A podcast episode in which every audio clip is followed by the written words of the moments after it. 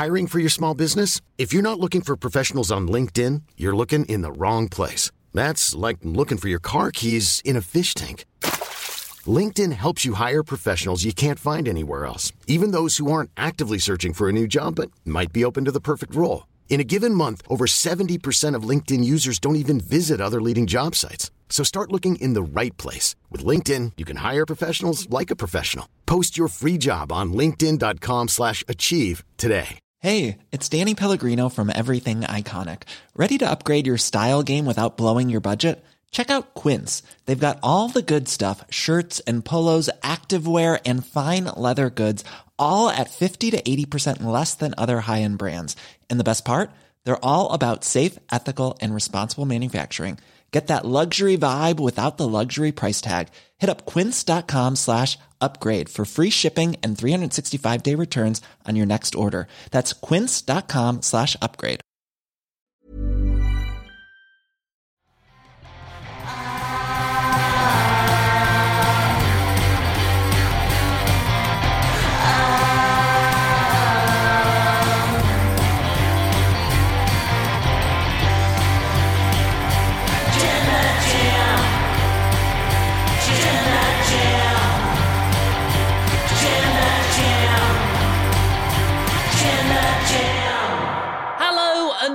Welcome to the Wrestle Talk podcast. I am a returning, probably 78% healthy Ollie Davis, and I'm joined by Luke Owen, D A D. Hello, Swap Nation, and a hello to you, Ollie Davis, on your return to the podcast.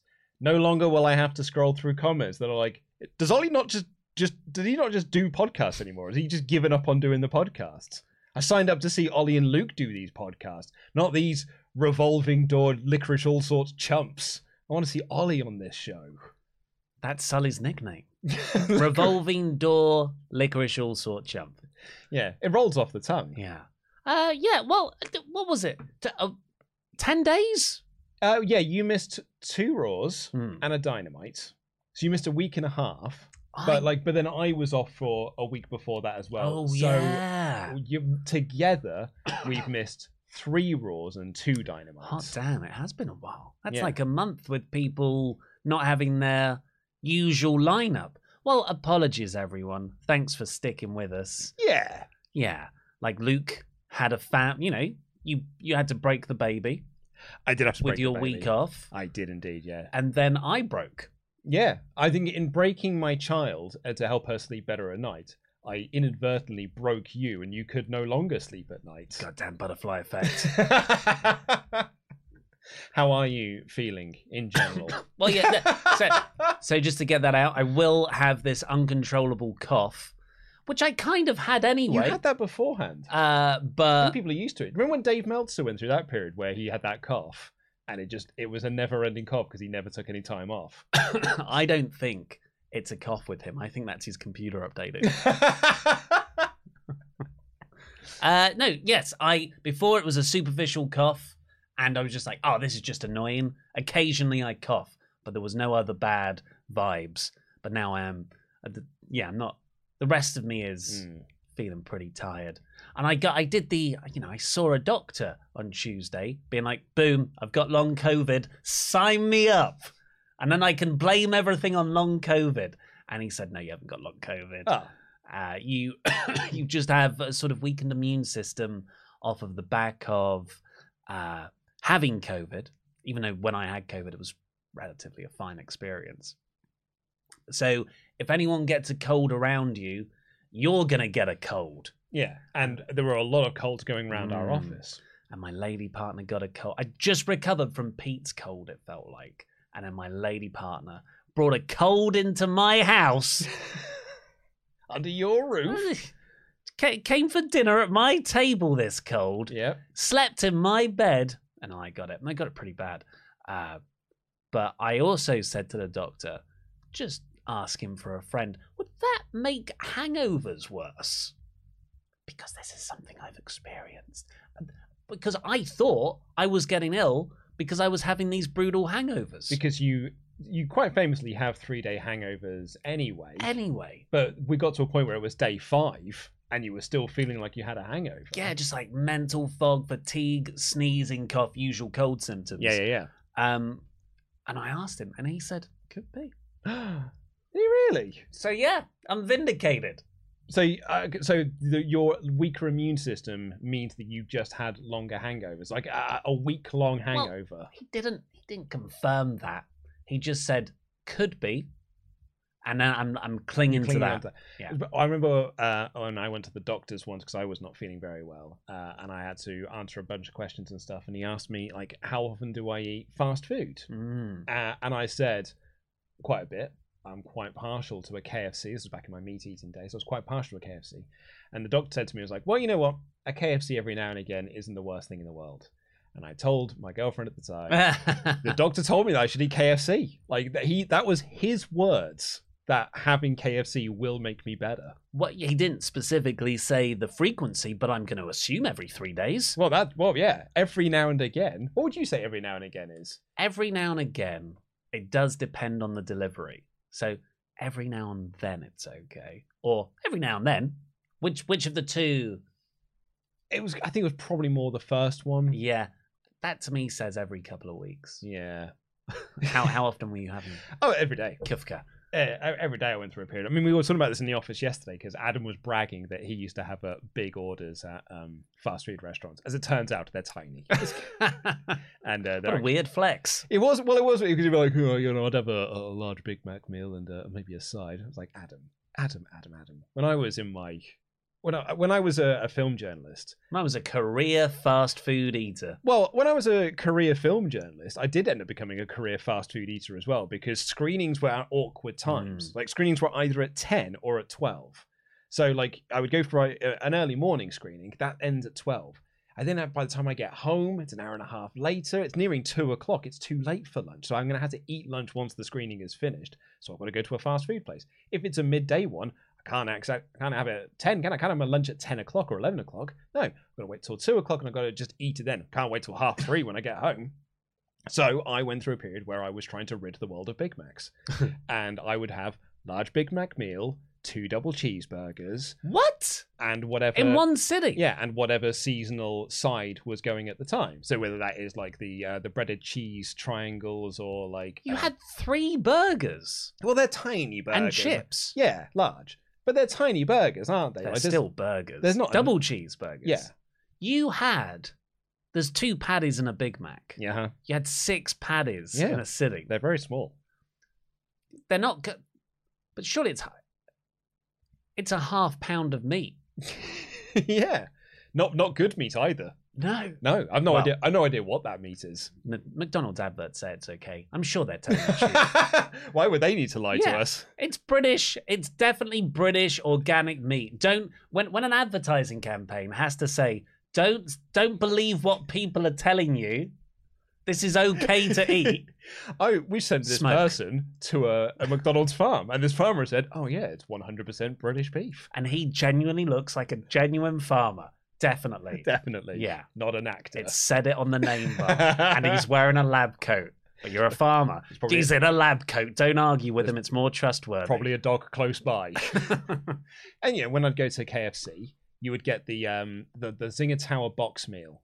So that is you would get Zinger, the, Zinger's too hot for my taste. so you'd get the uh, the chicken burger with the hash brown tower version love of the that, hash brown. and you get the uh, chicken side hmm and your large chips and your gravy and your large drink. You go gravy, no beans. Gra- always gravy. Yeah, It's good for the chips. I like beans. Uh, and then on top of that, I would get twenty piece um chick- popcorn Good chicken. grief.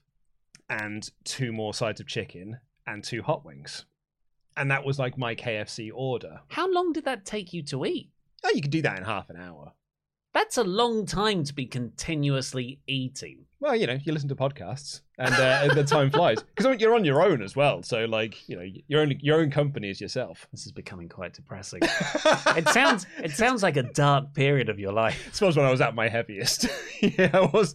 Uh, my, you know, my wife. She's now my wife, but she was like, you know, I think, are you putting weight on? Mm. Because I, I probably was. It sounds like the exact sort of eating patterns that you just fall into by accident and by habit. But with Noom, you can break that. We're not even sponsored by Noom. So yeah, so Adam was trying to brag about his uh, fast food eating habits, and I'd be like, Adam, You don't come to you don't come to this office and try and brag. He can eat a worrying amount of food. He eats pizzas very quickly. Yeah.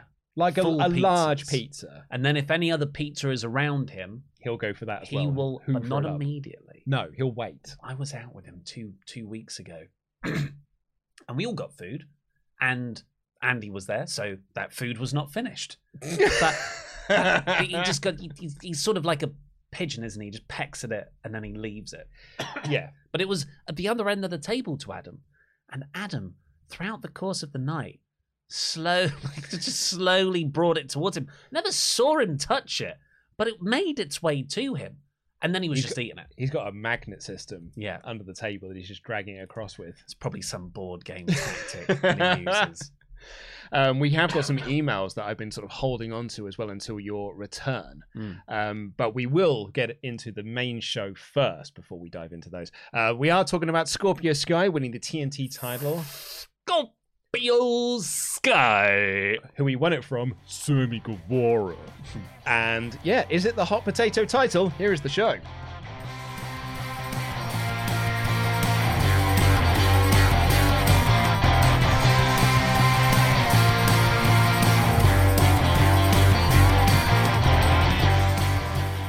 Sorry, if it feels like. Literally, with the three seconds left on the countdown, Ollie just turned to me and whispered, I bought a ukulele while I was ill. I did. I'm gonna bring it in. No, you're I can not. play. I can play Kate Nash Foundations. I can play. I can play uh, the song from the Jerk, and I can also play "You Are My Sunshine" Oh well, that's nice. that's just foundation. and "Stand by Me." That is almost the perfect song to play on a ukulele. It's really simple, and it sounds. No, no way. Get out of town. Hey, shut up! Welcome to the AEW review podcast, where the TNT title changed hands again. I'm Ollie Davis. the wa- warning disclaimer: I cannot control this cough. no. so it might have little cough breaks, but I'll, I'll go off mic for it. And I'm joined by Luke Owen, D A D. Hello, mate. How are you feeling? Aside from, welcome back to the Hmm. AEW Dynamite review. You have been missed. You've also been missed on the One Raw. Uh, two weeks. No, it's, two, two, it's two weeks since you and I have done a Dynamite Yes, review yeah, together, yeah, and I think yeah. that's what people see when they don't see you and I together. Both of us may as well Mhm. not be here. Mm. So it's nice we, to be are, able, we are we are one. one. We are Legion. Yeah. So it's it's nice for us to be able to do this again. Yeah. I've, No, missed, I- I've missed talking Dynamite I've with you. genuinely missed it. When I was when, when I couldn't do Raw last week, and I watched Raw, I wrote the script, and I just ended up giving it to you because I couldn't speak. Mhm. I was like, ah, I don't, I'm not going to miss the podcast though. When I couldn't, when I was like, I cannot speak, I was genuinely annoyed uh, that I couldn't do the podcast. But anyway, we're here now. Thank you for sticking with us. Uh, welcome me back with a subscribe if you're not. Yeah, why not? We are nearing. I say nearing. We are about sixty-three thousand subscribers, Mhm. so we're not too far off our seventy thousand subscriber goal. Where There's we a there's a more important number. There's also sixty-nine. I think you should bring the goal down. You're right. We should do it at sixty-nine. Sixty nine thousand. So if we can get to sixty-nine thousand subscribers, we're going to do a ten-hour Royal Rumble randomizer stream. And I well, I'm I'm worried that people might just stick us at sixty nine thousand after that. There'll be more stuff later on. Like we, I'm kind of okay with yeah, I'm. a- Oh, you Yeah. we're forever at sixty-nine thousand Forever, subs. Yeah, yeah, yeah. I can go for it. actively damage the channel for a bit. Uh, yes, and also another way to welcome me back, the best way to support this channel, Patreon. patreon.com forward slash wrestle talk uh, this week it's been a packed old week for content because uh, myself and sullivan bo brown reviewed nxt takeover dallas from 2016 and today they are recording wrestle talk after dark Today. yeah they're recording Oh, I thought it was tomorrow. after, oh, thi- wow. after this Oh. in fact for the first time since uh, i think february 2020 wow. wrestle talk after dark will be in person And filmed. and filmed Because before you you wouldn't see it, would We'd you? only ever do it as an audio thing because we used to like just be in disparate places around the room. It was impossible for us to film. Now we've got a much nicer setup here, so we are going to film it as well. So it will remain a video podcast, it will remain an audio podcast, but it will be in person. Adam, Sully, Pete, Andy. and I'll be there at the start of it. Wow. But then I need to go home and look after my child. I've got to go because I've got to sort out a staircase issue with hopefully the house we're buying.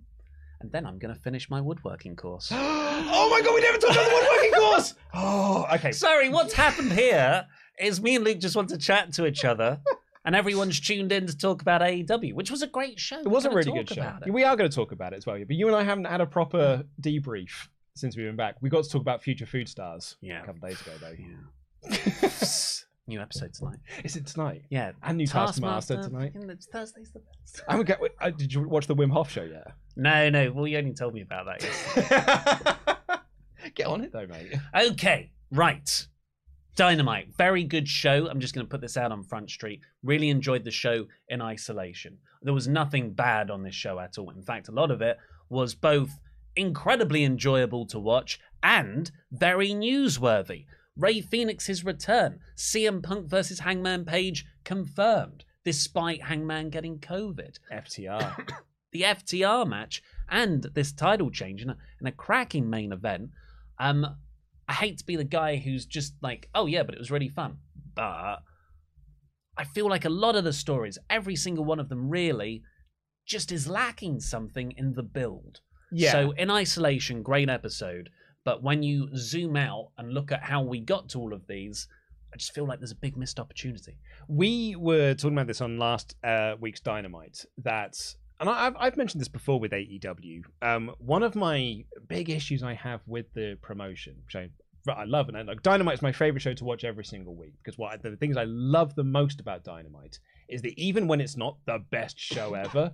It's still a really good show. Yeah. Like four out of five is basically like the benchmark. It's not Mhm. even the benchmark. That's just like the standard for Dynamite cool. I get to watch a two hour, four out of five show every single week. That makes me a very happy wrestling fan, which is why I'm never like that fussed when it's like, oh man, it's not as good as it was two years ago because not every show could be five out of five every week. However, one of the things I do think is kind of problematic within AEW is that they have four months in between pay per views Mm. But they only ever book pay per views with like three weeks before the show starts. So rather than using your four months that you have to build new stories and this and the other, it feels like Tony's like, oh, is it next week? oh, oh, it- it's the Simpsons. Oh, let's just say Mo. Yeah. Sometimes it just felt like you know, what's what's Jurassic Express's storyline going into the pay per view? They're not the Young Bucks, though. Well, yeah, yeah, but that's that's a problem, isn't it? Mhm. And like you know, uh, Thunder Rosa just about got a potential direction for Double or Nothing on this episode. I would. I this week was definitely the start of the road to Double or Nothing. We got our first match announced. It's the world title match. It would have been a much bigger angle, I bet, but Hangman, you can't, you can't, Yeah, like hold them up for that. Hopefully, we get whatever they have planned next week. But it is, you know, four weeks out from a pay per view. I don't, I don't know if I agree with what you're saying that they should build a pay per view for four months. I think you should just have a few specials in the interim to break things up. No, I, I'm not saying anything against the special. I just think my, my po- more my point is that I think with CM Punk you could see that after Revolution, we were heading towards Hangman versus Punk at Double or Mm. Nothing, and they have just spent the last eight, 12 weeks slowly drip feeding that till we got to this point here. But you could do that with all of your titles, Oh yeah. and and they don't, or you can do that with a lot of the storylines, and I just don't think that they do, Mm. and I think that is a missed opportunity across the boards. Well, let's talk about the main event of this show. Uh, Sammy Guevara versus Scorpio Sky for the TNT title in a ladder match, Oh yeah, which I think is probably quite a blatant example of what we're talking about here. The TNT title has now changed hands five times this year. Granted, there was some undisputed title Cody Rhodes bits at the start, but it's only ever changed hands 11 times. Well, actually, no, there's been 11 reigns, so it's only changed hands 10 times. In its first year and a half, it changed hands five times. yeah. In the last five months, the other half have happened. Yeah, and it's changed hands. You know, it went from like Sammy had it after he beat Miro, and then Cody won it not that long after, and then we had the interim championship stuff, and it, Sammy won, and then Sammy lost it to Scorpio Sky, and then Sammy won it back off of Scorpio Sky, and then he's lost it back to Scorpio Sky. So it has become, as we put in the thumbnail for this, the hot potato title. Mm. But the question does raise there: Is that a bad thing? having a title that changes hands a lot. If it was the world title, it's a massive issue. Mm. But your mid card championship, and it's not like uh, you know it's going to change hands next week. I mean, it might do, Hmm. but like I think for this period of time, just going back and forth between two guys does make it feel like, hey, you never know what's going to happen when you tune in to watch Dynamite. Because I went into this episode of Dynamite 100% convinced that Sammy Guevara was retaining the title. So when Scorpio Sky won, it was like a proper like, oh man! And I think the crowd live had the same thoughts because that crowd, when they realized that Scorpio was going to win, went nuts because they in- great near like oh yeah ends as well. Yeah. so so good. So I have really no issue with a hot potato title if this is sort of an isolated period of it. Mm. I did say though on last week's Dynamite that I was kind of hoping that Sammy Guevara would hold on to it and then Miro can come back and kick him in his stupid little face. Oh, that would be a beautiful comeuppance. I yeah, I I agree. TNT title. It was originally pitched as gonna be a an equal belt to the AEW World Yeah, Championship. but Cody's gone now. that has not happened. um, yeah, it's a TV title. It can change hands a lot, providing not just like if it's not all the time. We've had our long reigns. We've had Miro's reign. We've had Cody's several reigns. Darby's. Darby had a massive reign. Didn't do much with it, but He defended it virtually every week. Uh, but the Can't shake your head at that. Like, you can't make a point. Wasn't and then- really a And then though. someone points you right, guy go like, "Oh well, maybe." fake news. Uh, the the um, it's just the story.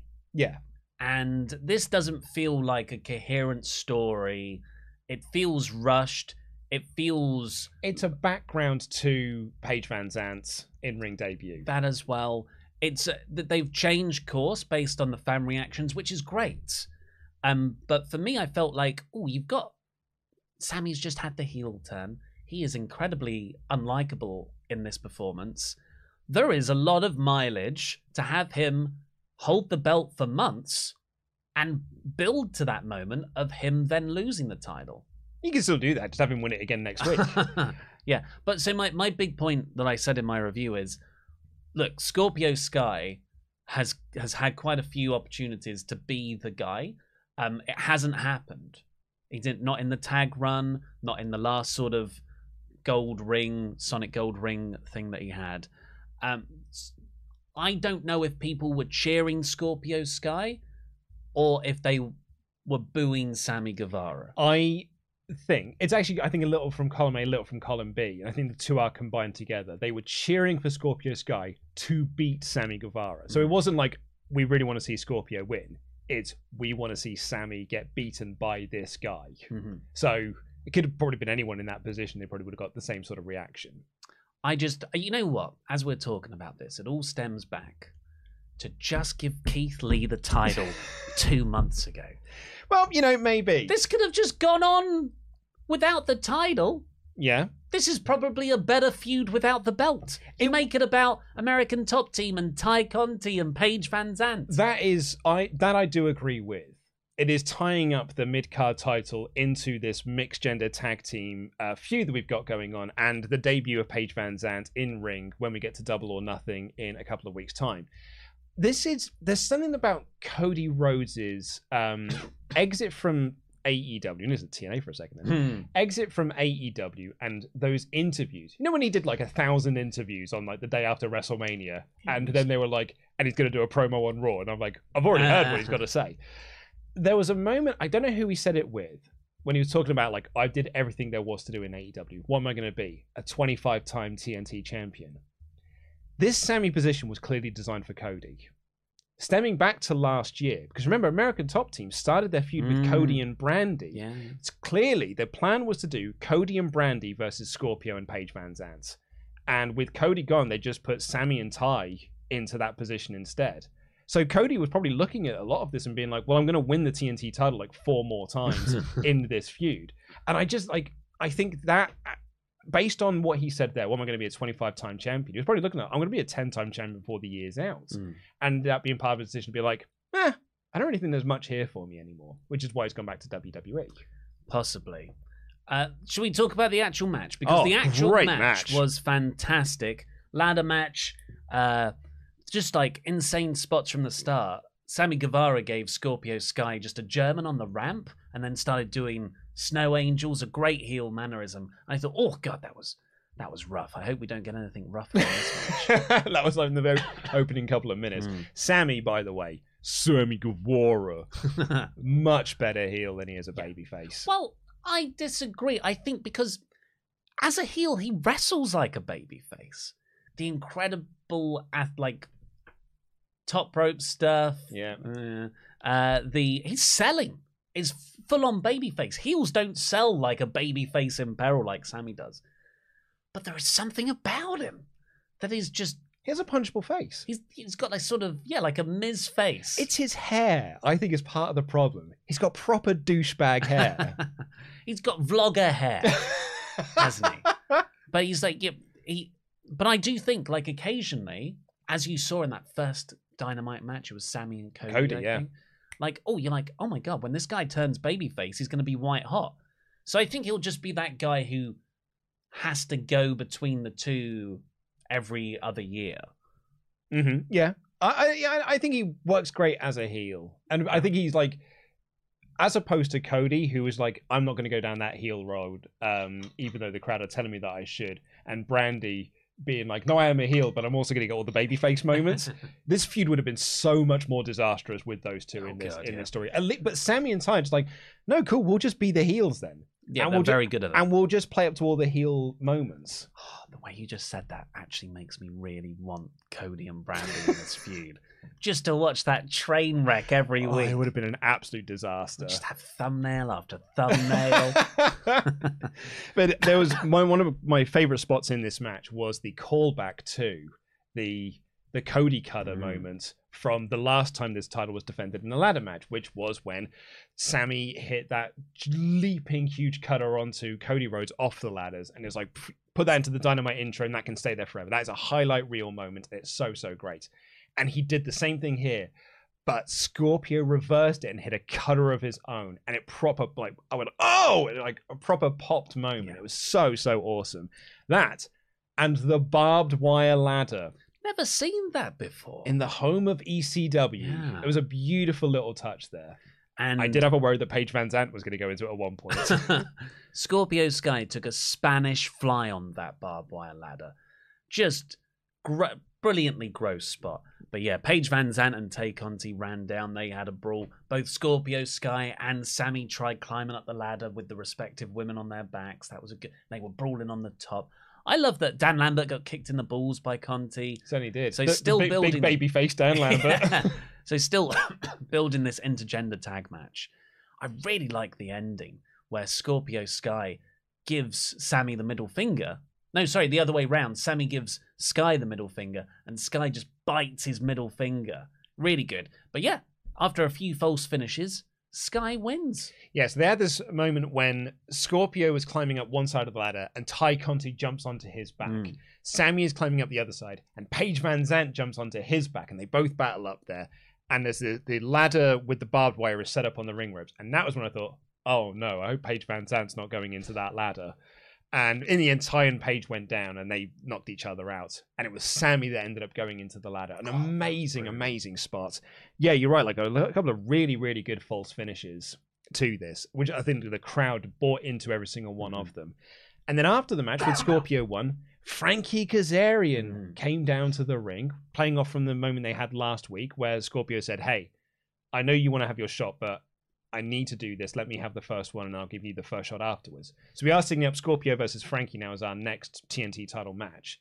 But, you know, little reunion of SCU, and Everyone was asking for it. well, you know, I, I mean, I, I like SCU at the first like ever SCU. AEW Tag Team Champions. Yeah, definitely, definitely the right team to do that with. With the benefit of hindsight, yeah.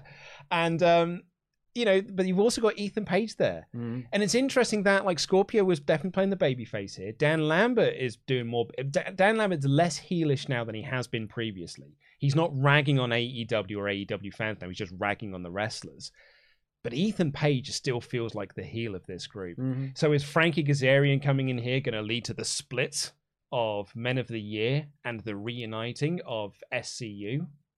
Perhaps. Um, yeah, that could all happen.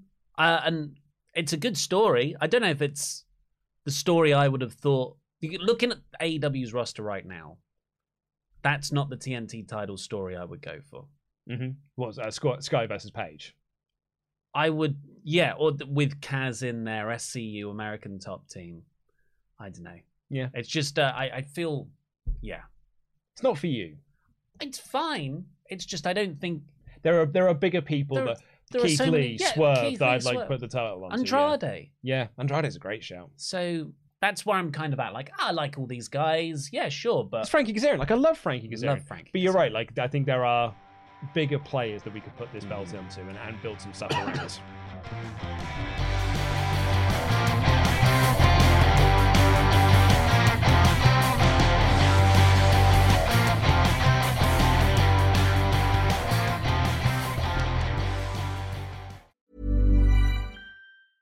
A lot can happen in the next three years. Like a chatbot may be your new best friend. But what won't change? Needing health insurance. United Healthcare Tri Term Medical Plans are available for these changing times.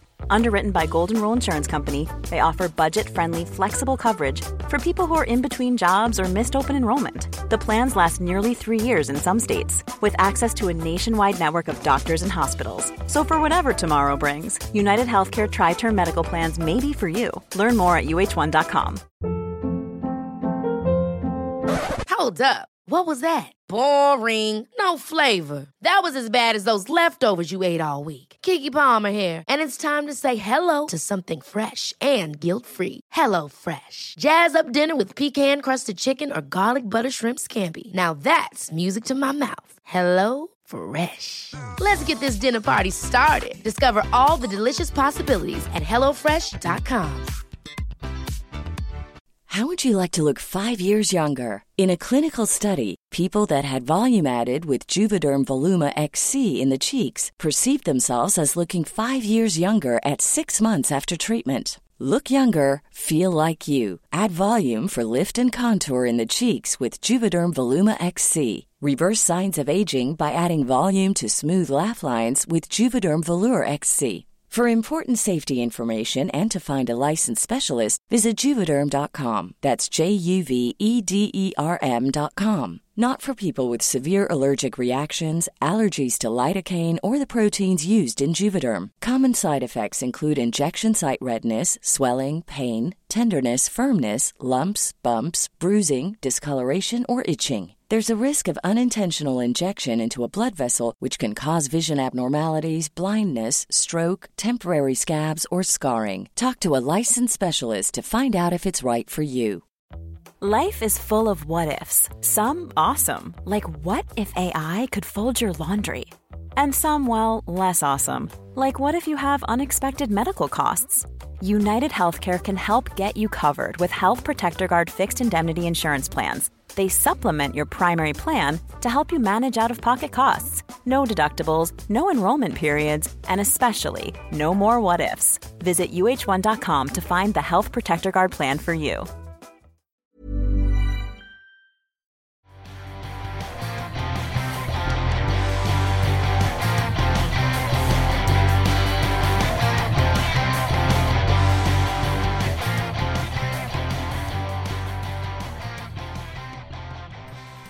Um, let's see what you guys all think, and girls, of course.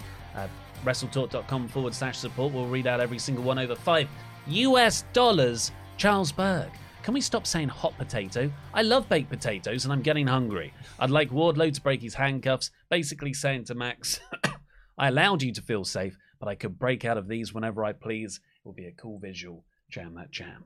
One of the things I really like about uh, the this Wardlow and MJF storyline. Mm. Again, that's another storyline that has been playing out since the end of Revolution, building up towards Double or Nothing. Longer than that. No, well, Yeah, no, I know, but specific- yeah, specifically this point, like to build to this match, which will likely happen at Double or Nothing, which I absolutely love. And I think Mm-hmm. one of my favorite things about this is every week it's the next escalation of that story. So to Charles Berg's point, yeah, surely one of the next steps of escalation is just the breaking of the handcuffs, the Meng moment, if you will. Mm. Could you read these out? Oh, just of to course. save my voice. Of course I can, mate. Uh, ben Vlerick says uh, Guevara seriously needs to dial it back. Do stupid, crazy crap, get crap results. What was even a CTE? What was even was that a CTE splash? Also, with the fall off the ladder on the ladder with the barbed wire, would have been great if you know actually sold it. Yeah, that's more my issue. That's my more yeah. uh, because it, we see it in Sammy matches all the time. Amazing spots, but then they don't really mean anything. Particularly that end one there, because like Mm. that should have been the final spot of the match, and then Scorpio gets the belt back, but then Sammy's straight back up. So that one I agree with. Having said that, like the the big crazy spots, that's literally Sammy's character. So, yeah, I get you can ask him to sort of dial it back, but that's what his character is. Like the whole like I'm doing crazy things, and like him doing the crazy things that leads to him losing titles. Like the reason both times he's lost the TNT title has been through his own arrogance. Yeah, it's not a style you can do forever. Absolutely not. No. Uh, the bad one, Jam Beard. TNT title short reigns are not a bad thing, especially when lots of fans have been saying other title reigns are too long. Who's saying title reigns are too long? um, Riot DR. I Uh, guess with Roman Reigns and stuff. uh, hey yo. The hot shotting of the TNT title doesn't really bother me. The WCW Cruiserweight title changed hands a bunch of times, and I love that division. Also, it adds the unpredictability of the matches, and it makes Miro's reign feel that much more dominant. And that's a very good Mm. point. Yeah, I think it's more the the the way like the story that's being told around it. Uh, John Rye, the TNT title hasn't felt important ever since Miro lost it. Really hope they give Scorpio a long reign. I think we all know he can do it. I liked what he teased before about being Mr. TNT. Ollie faked being sick because he fears Andy. Well, hey, hey, if I feared Andy, why would I challenge him to come on to the Wrestle Talk News tomorrow? Riot DR. Speaking of their TNT title match, Sammy Guevara is a mutant confirmed. He took a fall from a ladder onto another ladder with barbed wire wrapped within and then recovered, seemingly fully, in what felt like 30 seconds. That healing factor is ridiculous. Yeah, almost takes you out of the moment. JS Wooten has been in Memberg for four months in a row. TK out here using Sammy and Sky to eliminate all of Cody's hmm, TNT hmm. title records, which screams a lot more than anything they've said. Dad and top hair for life. Is that how like FTR nicknames? Uh, Chris Lil, or Lily, has said if this was WWE and the US title and- and IC titles, people would be up in arms. It seems like the TNT title has lost in the shuffle since the switch from TNT to TBS. Maybe a name change to the TOE Championship to give it a shot in the arm. I don't think changing the name is going to give it a shot in the arm. Hmm. And also, like, I I hate the uh paper straw man argument of well if this was in WWE people would be up in arms about it because people were up in arms about it here Hmm. people are really annoyed about the short title reigns here and they were annoyed about them over here there were people who liked them over there and people who liked them over here as well it's it's not a good argument um, but I'm glad actually because when I saw um, Julia Hart was at ringside, my note was, "Uh oh, Julia Hart's at ringside." um, Bowrood six thirty. Honestly, Bored dude, six thirty. oh, bored dude. Sorry, it's because there was so many Yeah, caps and yeah. stuff. I thought it was like a different thing. But you're right, bored dude six thirty. Honestly, I still want Miro to boot Sammy straight in the face because who the hell no sells a barbed wire ladder? Zoe Sung, I kind of like Scorpio Sky now. Him and Ethan Page are really likable in their vlogs, and now their faces. Yay, I'm too easy. No keep men of the year. I'm finally liking them. And lastly, for now, Connor James Shaw. Hi, hi guys, glad to see you back, Ollie. Keep up the great work, guys. Just want to say that I think Ethan Page and Dan Lambert will turn on Scorpio Sky. Ooh. Well, I think that would be a great pairing. If, Yeah. if he Dan Dan Lambert is not a good baby face. He, his character works as a heel. Yeah. So this is weird. This is a mis- this is a weird aberration because Cody left Yeah. and Sammy accidentally turned heel. So we, we need to we need to course correct this now. Indeed, we do. Um, hey, we can click links in the, uh, the video description down below because you can get your Omega chat in, and we will read out all of them above the $5 level uh, before the end of the show. But while you are clicking links, there's also a link down there for patreon.com forward slash Talk. I've had so much great content going up there this past few weeks. The review, myself and Sullivan Bo Brown reviewing NXT TakeOver Dallas from 2016, and being recorded today, so I think it'll probably be released tomorrow. Wrestle Talk After Dark. But hey, don't just take my word for it. Take this word for it. Long ago, in a time known as 2020, and before that as well, Wrestle Talk did a show known as Wrestle Talk After Dark. But this version of the show was different. There was no video calling, no remote programming, there was only in person banter. And now, in April of 2022, the original Wrestle Talk After Dark returns. Join us later this month, where some of us from the Wrestle Talk office Lineup subject to change. will drink, probably do some terrible sounding karaoke, and chat an absolute load of sh. In years prior, songs such as the Pokemon theme song, My Way by Frank Sinatra, The Chain by Fleetwood Mac, Make a Man Out of You from Mulan, and many more have been sung by this motley crew. And now, you'll probably get to hear those dulcet tones once again, if we remember to do it. So join Patreon now and listen to Wrestle Talk After Dark this month. There's never been a better time to become a pledge hammer. A- apart from that one time we told you to do that before. That was probably a better time. But this is still good though. I don't know how to end this plug. Sign up now. Patreon.com forward slash WrestleTalk. Okay, bye. Oh. Strong words. I thought there was longer left. nope, that's so it. short. Uh, so yeah, patreon.com forward slash WrestleTalk because WrestleTalk After Dark returns in person, being recorded pretty much directly after this and should be released tomorrow. It's going to be a sweaty room. Oh yeah, it's already It's already quite hot.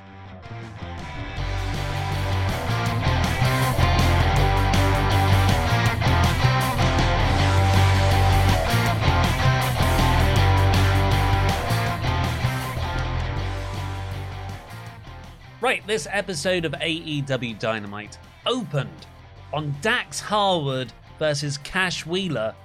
I think, and CM Punk came out first. He got the entrance because it's Dynamite. It has to open on a CM Punk entrance. He came out to be on commentary for no real reason other than He wanted to be there. he wanted to be there. He yeah. wanted to see this match. I just feel like the three of them sit backstage Mm. every single show and be like, "Do you remember that time Bret Hart did that thing?" And they'll be like, "Do you remember when Bret Hart did that other thing?" So when they said they're going to have a match and they're probably going to do a Bret Hart versus Owen Hart match, Punk's like, "I think I want to go do commentary." Tony, Yeah. can I do commentary for this? That they feel like kindred spirits. Yeah. I'm glad they found each other. I, fe- I just picture them sitting backstage, all being grumpy, and yeah, talking about Bret Hart. Uh, this was an excellent match. mm-hmm. And- Excellent. Like, and I feel tag team partners facing each other usually is a bit clunky. Like it never. When when, if, when does it work? Um. Well, you know, like. Well, Bret and Owen brothers, I suppose. So, like, it wouldn't really say that that's a tag That team. Like, that one does work. That's I yeah, like that, that, works. unequivocally works. But you're not like them being like that's a classic tag team having their match Mm. together, as opposed to something like you know the New Age Outlaws breaking up and having a match doesn't work. The Hardy Boys breaking up and having a match doesn't work. The Dudley Boys breaking up and having a match doesn't work. Edge and Christian, their series of matches I, re- I really liked in 2001. But what I felt like they got round that somehow. it wasn't really based on one turning on the other. wasn't part of a blood feud. It was just like we are both here in this qualifying match. Let's do it. And I never felt like they were gonna split up No, because that's just a whole load of baggage. I don't want to overshadow the wrestling. yeah, they both had the same trunks on as well. They had Owen Hart inspired trunks on, which Mhm. was a wonderful little like little nugget detail there. Nugget being the operative word. And um, they had my favorite thing about this match is that Cash worked heel while Dax worked babyface. Oh, what do you think? No, Yeah. Dax worked heel. No, I think Dax worked babyface. Dax thumbed in the eye. But that is where I think the turn comes in. And this is what I loved about it. So Dax thumbs Cash Wheeler in the eye because they're FTR. That's the sort of thing that they do. It's muscle memory. And Dax's response to that was bit of bants, wasn't it? But so sorry. I didn't mean to do that. well, it's just like, oh, that's a, a bit of banter. You know, it's, Yeah. it's all a bit of good fun because they were sort of like laughing and joking up until that point. But Cash's response to that was like, "You dick! what did you do that for?" yeah. Which is which is right but on that he then used that to sort of fuel his more like vicious side in the match and dax was then working babyface in peril throughout the match. So Oh, but I, Cash was selling the knee. well yeah but he's, he's also a babyface. But i think that i i thought i loved the fact that dax used a heel move to set himself up as the babyface hmm. and the person who should have been the babyface in that situation used it to fuel his heel motives throughout the match. So i thought i just thought that they pitched this perfectly I feel I I don't that that's not how I saw it. Um, Also, Dax refused to do the move at the end because he didn't end- want. Well, the, I but I don't think Cash wrestled heel as a result. I feel like it was a heel versus a slightly heel versus face dynamic in Cash's head, based off a misunderstanding. So for us watching it, we're like, "Oh no, that's so tragic." but it wasn't like it wasn't even that fully No. forced. It was a very subtle thing, and yeah, the finish played directly into that errant thumb in the eye because Dax could put on the sharpshooter on Cash with the injured knee. Well, not injured, but he was he was, he was selling hurt. Yeah, selling the knee. and Punk said brilliant line, like, "Well, you've got to think." You, you got to protect your tag team at the same time. They're the ROH and AAA tag team champions. You don't want to be hurting your partner in this in case you've got a title defense coming up. So that mixed with probably Dax's love of Cash, he was like, "Oh, I'm not gonna do it." Cash rolled him up, and that kind of lets Dax reverse it and win guilt free. And then, like as soon as that happened, Dax is like emotional and sad and happy, and Cash is right on him, being like, "Don't worry, I love you, bro."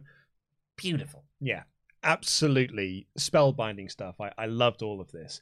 Uh, I was just going to quickly, Mod Mother, can we get a poll?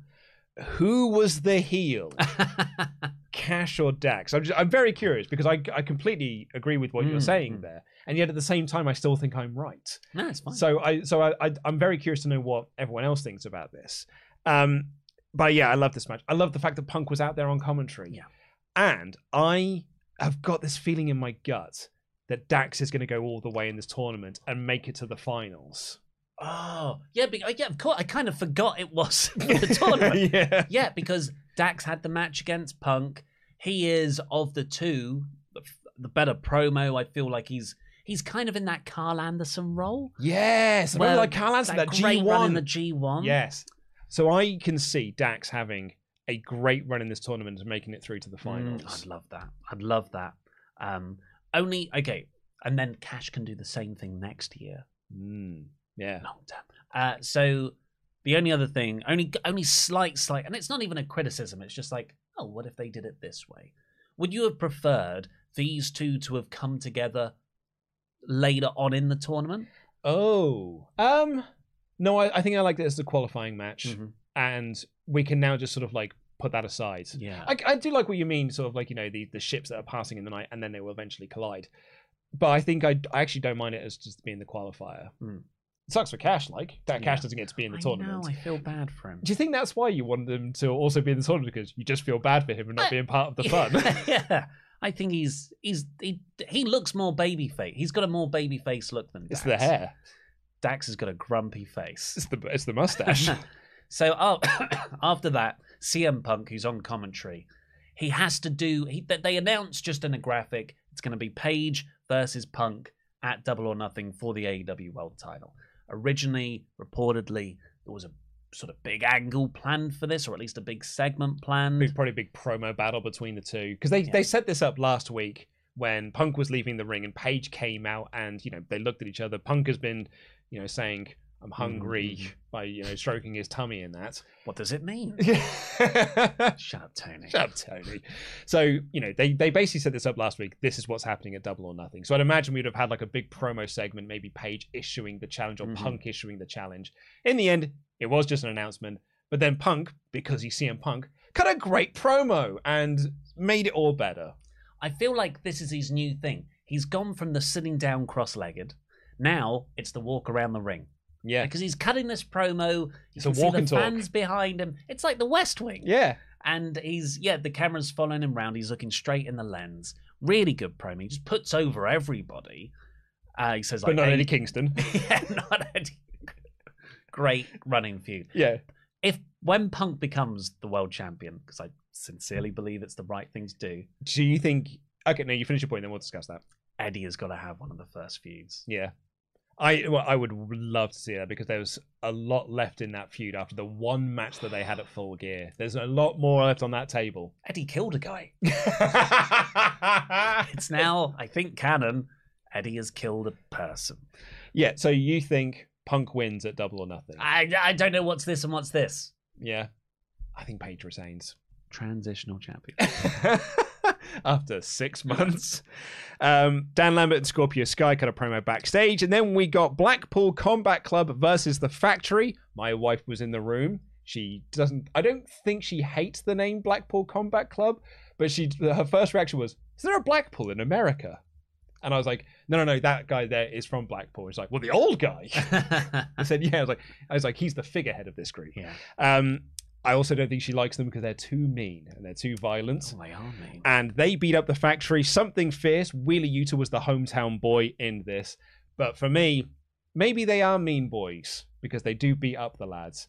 But I can't hate William Regal because he said, Have you seen Jon Moxley? He's mad for it. He's just so lo- yeah for such a mean, violent act. What a lovely man to have on commentary. Oh, I wish I could be as and and he, half as good as Daniel Bryan, Brian Danielson. exactly. JR, always a pleasure to see you. Tony Schiavone, man in the mask. Lovely to be here as always. They had. Go on. I was gonna say, I feel like it all plays into the ethos of them, though. He is this like gentle mob boss, but oh, if you get on the bad side of him, Slap you in the face. yeah, there was a great exchange between Regal and JR. It was in that moment you you made reference to there, where William Regal just turns to JR and he was like, "I wish I could have been half as good as Bryan Danielson is." And JR says to him, "Hey, you know, you were really good," and he said, "I'm not as good as Bryan Danielson." And JR then went, "Not many people are." so Beautiful. great.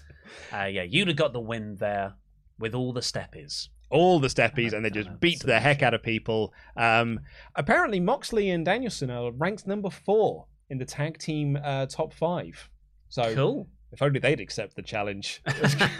well, this is Blackpool Combat Club for me are the coolest thing in wrestling right now, and I love everything they do.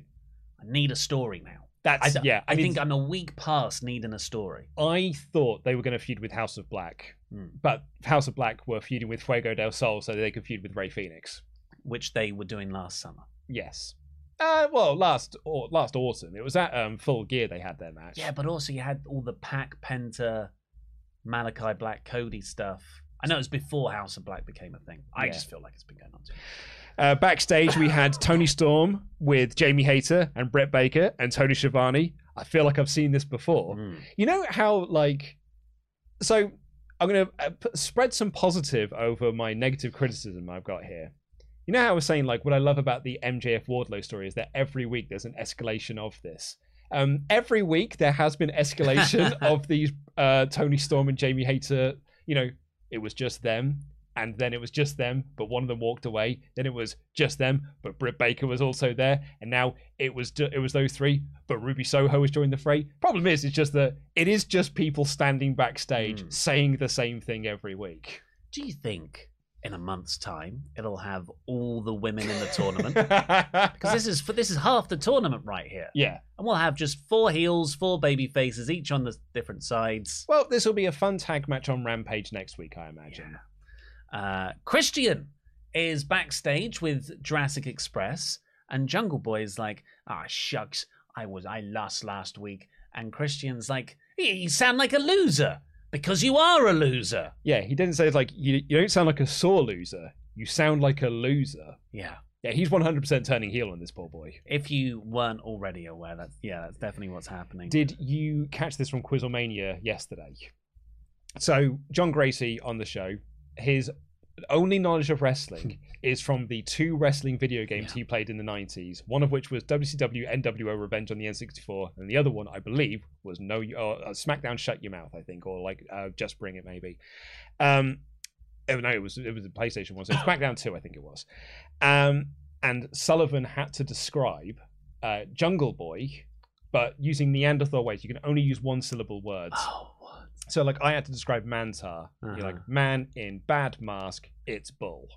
Um, Tempest in describing beaver cleavage was, he wants to bang his mum. Yeah. Great way to do it. So he's he's trying to describe, you know, Jungle Boy, and he did a really good description of him to the point when John Gracie's guess was Jungle Bob. He has no idea who Jungle Boy is, but his description of him said he sounds like a jungle man, and he was just going to guess Jungle Oh, so Bob. close. One letter off. He was one letter off. So when he came up, I was like, oh, look, it's Jungle Bob. Jungle Bob. Well, Jungle Bob is Gonna get turned on by Christian eventually. Yes. And they issued an open challenge to any team from the top five. Hey, you know, look, there's some big team. FTR are in that list. Blackpool Combat Club are in that list. With Team Taz that uh, walked up to them. I was actually enjoying them having matches with Keith Lee and Swerve, but you know, that'll be a fun match on Rampage next week. Yes. Looking forward to when there's an actual story. Cannot wait for them to have a tag title storyline. Uh, Wardlow took on Lance Archer. MJF and Spears were in the box.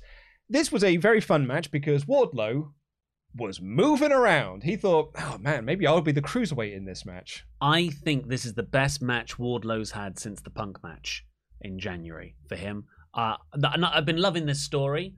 Uh, the Butcher match was fun last week. I didn't speak about it, but you know, just wasn't like crazy good. Uh, this was a genuine banger. Lance Archer cannonball off the apron to start things off. Just takes out all the security. I think. I don't think he touched Wardlow. Wardlow running Hurricanrana from a standing position. A flawless Hurricanrana as well. A beautiful top rope swanton. Bomb. His swanton bomb, crikey. just both of them were really good. You know, this is like this is Lance Archer's style of match. You know, minus all the weapon weapons and blood. And Wardlow kicked out of a blackout, which ah, did look. Love this match. Love this story. Flawless.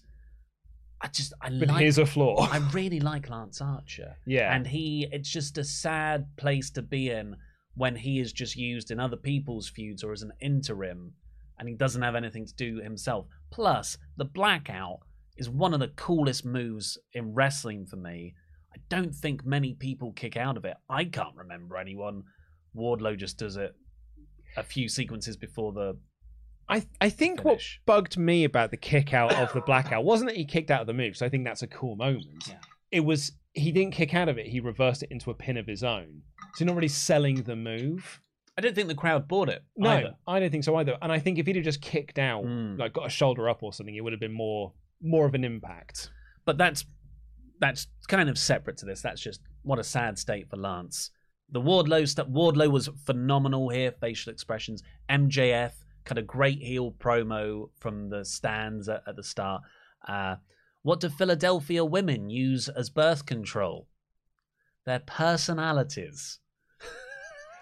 So when MJF I Did not see that punchline coming. when MJF was in the box and he was talking about Philadelphia women, my wife pointed out, "Oh, there's a young girl right in front of him there." uh, yeah, I said I joke about your local women team. Cheap heat. Uh, but it, but it works perfectly because then Wardlow hasn't got any entrance music. People just want to annoy MJF, this guy who's insulted their hometown, so they chant Wardlow. MJF sets it up so brilliantly as well because he says there's going to be no entrance music and you're not going to chant his name. You're not going to cheer for him. He's going to come out in silence like the pig that he is, which of course means everyone's going to go, hey, it's Wardlow, Wardlow, Wardlow. It's so, so good. And the visual, Sullivan made this point last week. The visual of him coming down handcuffed, flanked by security. MJF thinks it's a big punishment, and it's all it's done is made him look more dangerous and this wild caged animal. I love it so much. Is there a way for him to keep this after the feud? This entrance? I th- th- we were talking earlier about Double or Nothing, how stuff has not been uh, properly built. It feels, but that that trio of Wardlow, MJF, and Punk have this really clear, perfectly paced through line from like September Yeah, yeah. from September. Punk's debut, really. It's all been building to this moment, and MJF and Wardlow have interweaved. So that flawless for me. Um, apart from that TNT title stuff. The Jericho Appreciation Society have a sports entertainment segment. No one can touch each other in the ring. Why didn't they just immediately brawl afterwards? Well, they did. They brawled backstage. Why didn't LAX brawl backstage? But anyway, They, it's- uh, they, they probably tried, They but the numbers tried. game gets the better of them. Uh, some great heat from Jeff Parker called the crowd the AEW Galaxy. I popped huge for That that. was really, really made me laugh. They're really highlighting the fact that this is a numbers game feud. It has to be LAX. Mm. It has to be Homicide and Hernandez joining forces with them for a big 10 man tag at Double or Nothing. That'd be great. Um, but Tony Eddie- Khan loves TNA Yeah. from the mid 2000s. now he does. Now he's got ROH. and he's got Samoa Joe. Yeah. Uh, the, the this Jericho was sort of playing up how it is the numbers game, and we're gonna put a hit on you one by one. And then Eddie Kingston was just like, "Well, you mate," and got right up in his face, uh, kind of confessed to murdering someone and saying, "Where I'm from." If you say you're going to put a hit on them, you've got to bury them in the ground. Well, what I loved about this is because Kingston and Santana and Ortiz's whole thing is like, we're going to attack you on site. Mm-hmm. Like when we see you, it's on site. So they're making these threats. So Jericho and his group of comedy goofballs were like, well, we're going to do the same thing and we're going to be just as threatening when we do it. Yeah, we've put a hit on you. But Kingston's a genuine, legit tough guy. So he's just like, oh, if you do that, that means you really do have to put us in the ground. And Jericho's like constantly backing up from all this, being like, oh, I feel like I've made another mistake here. Yeah. It was a great visual having Kingston towering over Jericho. Jericho's in the chair leaning back. And I, I get that this is pro serious pro wrestling versus goofy sports entertainment. And I the visual was funny, but in hindsight, I think just have Jericho behind the other guys. I think it was too much goofiness for, for where they seem to be going at this stage. Because later on, they attacked Kingston backstage and fireballed his face. Yeah, absolutely. Hadoukened him right in the face with it, Mm. and uh, a blinding of, of Eddie Kingston here. Uh, I yeah, I thought this was a, a really fun segment. I thought JAS were very funny. I just love Kingston and uh, uh, LAX. I just I love them as an act, Mm. and uh, yeah, I I really think that we're getting Homicide and Hernandez in this. I hope so. I, I and maybe that will make up for my sort of big bug with this. They've done the trios match Yeah, well, on it- it- TV two weeks ago. That's a, the ten man tag is the Yeah. the end point here. There was a moment in this that actually really made me laugh, which is when Santana again did his like, "I've got a present for you," and, put, and he gives him the middle finger. He's like, "Oh, I think Santana's got a present for you as well," and he's searching his pockets, and you can see Matt Menard and Jeff Parker like, oh, "What is it? They're perfect. Oh, what- what's, what's he got there?" So when he did the middle finger, they're like, "Oh, they got us again!" Yeah, yeah. Uh, after that, we had Serena Deeb versus Shida in uh, well, they're both two wins apiece. This a feud is- Philadelphia street fight. This feud has been going on since October. Mm-hmm. Shida made her return to this company weeks ago. Yeah. months ago and have done nothing on TV until we just got to this point. This is a classic example of this is not long term storytelling, it's a story that has taken a long time to Mm. tell. Very well put. It's also they were they got themselves over in the first one, and it's a rare example of AEW making something worse over time. Yeah. Typically, everything they they improve, but this, yeah, this, the, particularly the the sort of interim middle matches, uh, and th- this one was like a fine ending. The weapon spots were cool. I de- Shida didn't really sell the leg at all, which I thought was the whole story I- Dean I- was trying to tell. I thought she did. Uh, for me, she didn't. Uh, but yeah, it was it, both people worked hard. Uh, But I just, yeah, this feud could have been so much better. I think we wanted it to be better because their first match that they had in October was so, so good. Like, arguably one of the best women's matches they've actually ever had in the two, company. two, two matches. Yeah. And I think that they've never kind of got back to the the dizzying heights that they had in October. And I think part of that is they kept taking it off the boil. It's the booking. Yeah, uh, the booking has held these two down. Mhm. And I think that's a real, real shame because I think that they were doing some stuff and some of it worked. And I think if you'd have done this in a condensed three month story mode as opposed to a six month story, it would have been so much more effective. Yeah. But um, yeah, like, it was a really, really good match. Like they worked really hard, and the crowd got really into it as well. And I, I loved that Deeb still wrestled a technical match, Mhm. but used weapons to do so. Like I thought that was a really nice touch because she's very, very smart with that sort of thing. And I love that she won with the Texas Cloverleaf as a nice nod to Dean Malenko. And after the match, Thunder Ro- so Deeb won. Thunder Rosa is then shown for I don't know three seconds watching backstage to be like, and that's probably your program for Double or Nothing. Yeah. Which is a fine program. Um, I really like them both. Let's see where, let's watch it play out. Uh, I can't even find. So yeah, I can't even find when Shida returns to TV. Mm, well, she's probably on dark for three months. Bryan Alvarez had a great pitch. Blackpool Combat Club need a female member. Serena Deeb. DB is good. Yeah. But D- I think it was like I know people wanted uh, Leyla Hirsch and Team Taz. Because she's female Taz. Yeah, because she's female Taz. Uh, MJF then screamed that well, he's, he's backstage with uh, Lexi, can't remember her last name, and MJF got her name wrong, and she corrected it, and he was like, "Oh my god, I'm so sorry! Get off my frame!" and she ran away. It was brilliant. But this was all to reveal Wardlow's next opponent. He's smarter than you. He's stronger than you. He's He's, taller taller than you, and you can't teach that. So it's Enzo Amore, right? Because I think the idea is going to be you're going to assume it's going to be W no. Oh, what? You're not making a joke? I think the punchline of this is going to be it's Cass. It's it's it's not it's not Big Cass. It's Enzo. I don't think AEW would bring in Amore. No. No. They're very sensitive about sort of anyone with a sort of baggage, I I we- maybe maybe unless it's Ric Flair, probably come in in a couple of months. or Mike Tyson. Yeah. Um, but yeah, like, like it probably is just going to be W Morrissey, but I I could see them also doing the because they didn't at the end of it. It was like and M when they did the graphic for it, it was Wardlow versus MJF's mystery opponents. Hmm. I think if it was just Cass, they'd have just said it's W Morrissey. Hmm. I think the fact that they're not revealing it until next week makes me think that it's not W Morrissey and it's Enzo. I really like Enzo Amore still. I think he's just a, as as a character and a performer. So I would love that more than uh, Morrissey. But I think it's going to be Morrissey. Mhm. House of Black are about to unmask Fuego del Sol when a masked Alex Abrahantes is in the ring. Big Sith Lord that he is. Yeah, he's he's got his cloak on, and you can hear his voice over the tannoy. Very well done, this. T- Tannoy is a brand name. Sorry, the intercom system, speaker system, and House of Black are like, well, let's beat up that doofus. They go down to the ring, but then Penta comes out on the ramp. PAC comes out on the ramp, and still talking, Abrahantes follows them. And then you're like, and I kind of figure this out anyway, but it's so the, cool. The crowd didn't. Everyone at home had figured this out, but this crowd were like, oh, "Why is Alex still just standing in the ring? Hold on a second, that's Alex. Who?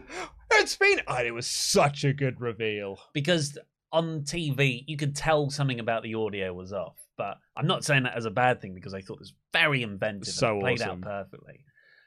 Yeah, the House of Black are in the ring. They see Abrahantes enter the ramp, still talking, and Fenix takes off the mask behind them. Tis return, runs wild. Very, very good stuff.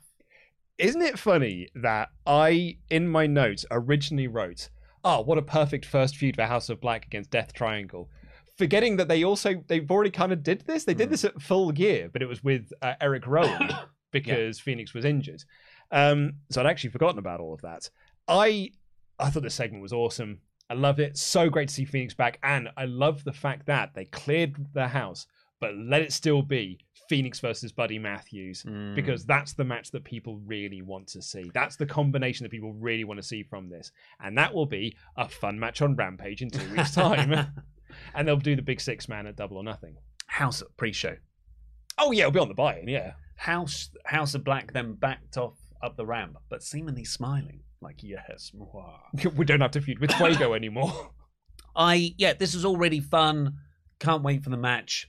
I do feel like it. We've been there, done this. Even though Fenix hasn't been a part of it. That's it. This feud was has just been spinning its wheels, waiting for this. This feud would have finished at full gear mm-hmm. had Fenix not got hurt, but I think they really wanted to do that that proper full Death Triangle versus House of Black match. So it's just been spinning its wheels until then. But I cannot wait to see House of Black versus Blackpool Combat Club. Yeah, that's that's where they need to get to. Uh, Swerve and Darby had a promo backstage. because they're having a match on Rampage, which is an Owen Hart Cup qualifier. I, Who, who do you think's going to win? I think Swerve. I hope Swerve. Yeah. God, he's cool. You do this. So then we got the Undisputed Elite versus the Licorice All Sorts of Lads. Um, it was Varsity Blondes, Brock Anderson, Lee Johnson, and poor old Dante Martin. Yeah. 'Cause- Tag partner injured again. Injured again, man. Poor Darius. Um, they told a story early on that the uh, Undisputed Elite weren't really on the same page, which is how the Licorice All Sorts got on top. Um, the crowd was surprisingly quiet for this match. Mm. And in the end, Undisputed Elite won with the five way BTE trigger and the boom, or a four way BTE trigger and the boom. And then Cole wanted the Bucks to put on the new Undisputed Elite shirts, which they did. And they all did the big pose. And my wife said, Oh, they're quite lame. I know. And what she meant by that is that wrestling as a whole is very silly because they're standing there doing these poses. And me as a wrestling fan, I'm like joining along with them, doing the various different poses. And I think it's awesome and it's cool. But my wife sees that as like, it's five men all wearing matching gear, Ah. doing wacky poses, and the crowd are joining in. She just thinks the whole the whole situation is very funny. Go watch your stupid, boring sewing bee show, wife. Yeah, she doesn't like the sewing bee. What does she like? Because I Uh, bet it's also lame. Married at First Sight Australia. Yes, that is objectively nonsense. this is cool. It is cool. And that is what I said to her. I said, no, no, you're wrong. That's cool. God, when Red Dragon were doing their, I when they all posed together, I was like, yes. Uh, this this to me was a wrestling angle more than a match because it 100%. which is quite a smart way to tell a story, uh, just completely through physicality. The Young Bucks had to win the match, and then they tagged in Adam Cole. The only thing Cole did was his finishing move and won. So very like getting across all those dynamics, um, but ultimately sort of a filler a a lot of sort of filler bits of stories in this episode. We haven't had a chance to have a chat about this. Forbidden Door, Mm-hmm. the AEW New Japan show that was announced last week. Um, me and Tempest did a show about this on Friday, and we had some ultra chats in about it last night during Quizlemania. But you and I haven't had a chance to do this. What's your dream main event for the show? Main event: CM Punk, world champion, versus. I mean, the actual dream match is Omega Ospreay. Mhm. If Omega's back in time, uh, I th- I don't think you do Omega Okada five. You just have them pass on that match. That's what we were saying. Like that's you have you use that show to have Omega's return, and you mm-hmm. announce that's the that's the main event of the next Forbidden Door. The biggest match possible for me would be Punk Okada. But do I want to see Punk versus Okada? I can't think of anyone in New Japan. I guess Naito would be a fun character clash against Punk. The we were all strongly leaning towards AEW champion CM Punk versus IWGP champion Okada. champion versus champion as the main event, or Page versus Okada, and you do champion versus champion. Um, but one of the pitches that we had was it's Jay White versus Page for the AEW title, and it's Adam Cole versus Okada for the IWGP championship. Because White and Cole sort of felt like the main event stars, Hmm. following on from that promo last week. That was an ultra chat I think we had on the Friday show. Your thoughts? Oh, that's fun. I don't think I'd do that. Not for the first show. I think you need something. You want to do the dream as dream a card as you can. I, you know, no offense. I don't think those are dream matches. Yeah, I I came up with a, I'd argue a pretty good card. Mm. Um, my favorite of which actually I'm thinking about now is MJF versus Hiroshi Tanahashi. Oh, yes. Uh, but back to this. Yeah. uh, JS did the fireball spot backstage. Joe Samoa Joe is defending his TV title on Ram. Is it next week or is it Rampage? Uh, it's on Rampage. It's this. It's this coming Friday. It's him versus Trent Beretta. Uh, and Deonna Purrazzo is coming to AEW. Yeah, they're going to crown a undisputed ROH Women's Champion next week because it's Deonna Purrazzo versus Mercedes Martinez uh, with both the titles on the line. So we can stop interim champions and we can just have one champion. However, for me, the biggest disappointment here is it's Hook versus Danhausen. Not a double or nothing as I wanted, Uh-huh. but on Rampage. Look, I'm glad that the match is happening. I'm so and I could not think of a more perfect first match Mhm. for Danhausen in AEW than against Hook, and I have adored this feud and I've loved every single moment of it. I wanted this to be on the pay per view because this could have been the new Orange Cassidy versus PAC, and that's what I want it to be. It'll be a grand match on Rampage, but I've literally written my notes here. Ah, dang it! Mm. I, and I said it out loud. My wife asked why, and I was like, I don't can't really explain why. I just wanted this to be on pay per view, kind of in the same way that I wanted Shida and Deeb to be on pay per view. And Pete said that to I said that to Pete in the office today because I said it was a really good match. I just wish it was on pay per view. And he said, "You've said that about a lot of their matches." and I said, "Yeah, because they've had two pay per views since this feud started. They've had two opportunities to put on pay per view and didn't do it on either occasion." His leg was broken. Who was? Danhausen. No, I said Shida and Dean. Oh, Shida and Shida Dean. and have had two pay per views Yeah, yeah. go by since this feud started. Uh, the match announcement got a huge pop, though. It's because people like Danhausen, Ollie. You're wrong. People like Hook. Uh, the just before we get into the Omega chats and uh, stuff, too many titles. Apparently, it's not a match. It's just a confrontation. Oh, Okay.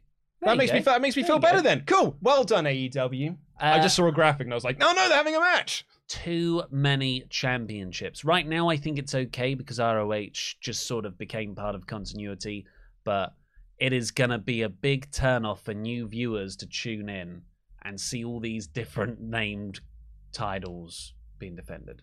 Counterpoint. Yes. The casual fan is a myth. And AEW has got its audience and they're appealing to that audience. Forbidden Door is not a Mm. show for the casual audience. It's a good point. So who cares? Well, okay then. I care there's too many titles. That's fair. But I- and I agree with you on that. But yeah, I, I think the whole argument of like casual fans turning in aren't going to be going to be confused by the product. It's not for them. yeah. Uh, well, and then we got the main event. So that was the show. Very Oh. much enjoyable. I gave it 81%, I think. Um, really enjoyable show as an isolated thing, but overall, like a lot of the stories aren't on fire for me. Uh, I would agree with that. This is another classic four out of five show for Dynamite. It's my favorite show to watch every single Mhm. week. Uh, and I love the fact that I get every single detail right about it. uh, and I make no mistakes on this show. Thank you, chat, for correcting me. I made a mistake in my review. well. so it's okay. Quite a mistake as well. Quite a huge mistake. Totally changed my perception of that match.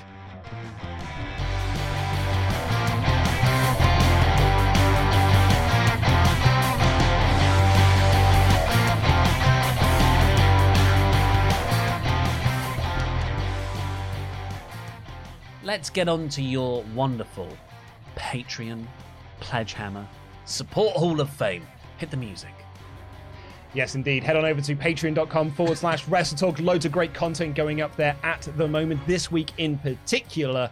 And if you back us at the $25 or above mode level, you get your name read out on this very show by these handsome devils, and you get your own wrestling nickname as well, like these fine folk. Uh, John Jenkerson, son of Jenker. The easiest name to pronounce, Josh Razalkis. The technical wizard, Will Stewart Jr. Murderous James Murtaugh. The Vindicator, Finn Brennan. The Junus brothers, Junus Hankinen. He ran, Aaron Hamrahan. Ross Hooper Scooper Cooper. Wrestle Talk's personal problem solver, Jamie Donovan. Gold Raven. Freak on a leash.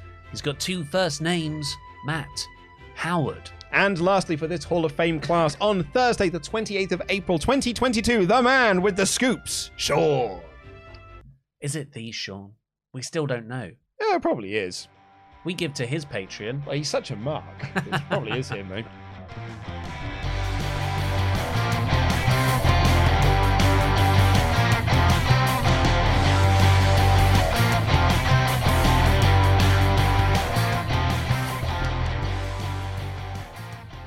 Take it away. Oh, of course. You've got a lot of chats to read. uh, Dale D uh, said, I actually agree with SRS's take on frequent belt switches. Normally I hate it, but it switched up a ton of characters, and being there live, the roof blew off of the building for Sky's win. If there's a follow up, this is a star making moment for Sky. I, you know, I, I don't think it is. I think it was a great moment. Same. I just don't think Sky will become a big favorite off the back of it. But I hope I'm hope to be proved wrong. Tails P said, First, I thought Ollie was talking about the game Yooka-Laylee. I've never heard of that. Uh, it was a game that came out a few years. I think it was by the people who did Banjo Kazooie, and its reception was, eh. Hmm. Uh, really thought Sammy was winning with help from Hager or something. Now you got me wondering Oh. if Brandi would have bumped on the barbed wire ladder. No, she wouldn't have done it. It still would have been. It'd have been Cody Rhodes doing it. Yeah, on fire. Sammy actually has not broken up from Inner Circle. We've never really seen him. He did. He said, "I'm leaving this group," If you guys can't figure it out, but he's and not, they didn't figure it out. But he's not weighed in on like Hager and Jericho versus Santana and Ortiz. It's because, in quite a terrible story beat, I don't think he cares, and they've just ignored it. Uh, hot girlfriend now. I've got a new character now. Morty JR said, Everyone has their own likes and dislikes. AEW is a wrestling variety show. Not everything will hit for everyone. For me, this week came close bar two things the best dynamite in months. Also, look at that Dan and Paige uh, gave Sky at the end. Perfect. What was the look? I don't know. I was so focused on Kazarian because I Yeah, love him so yeah. much.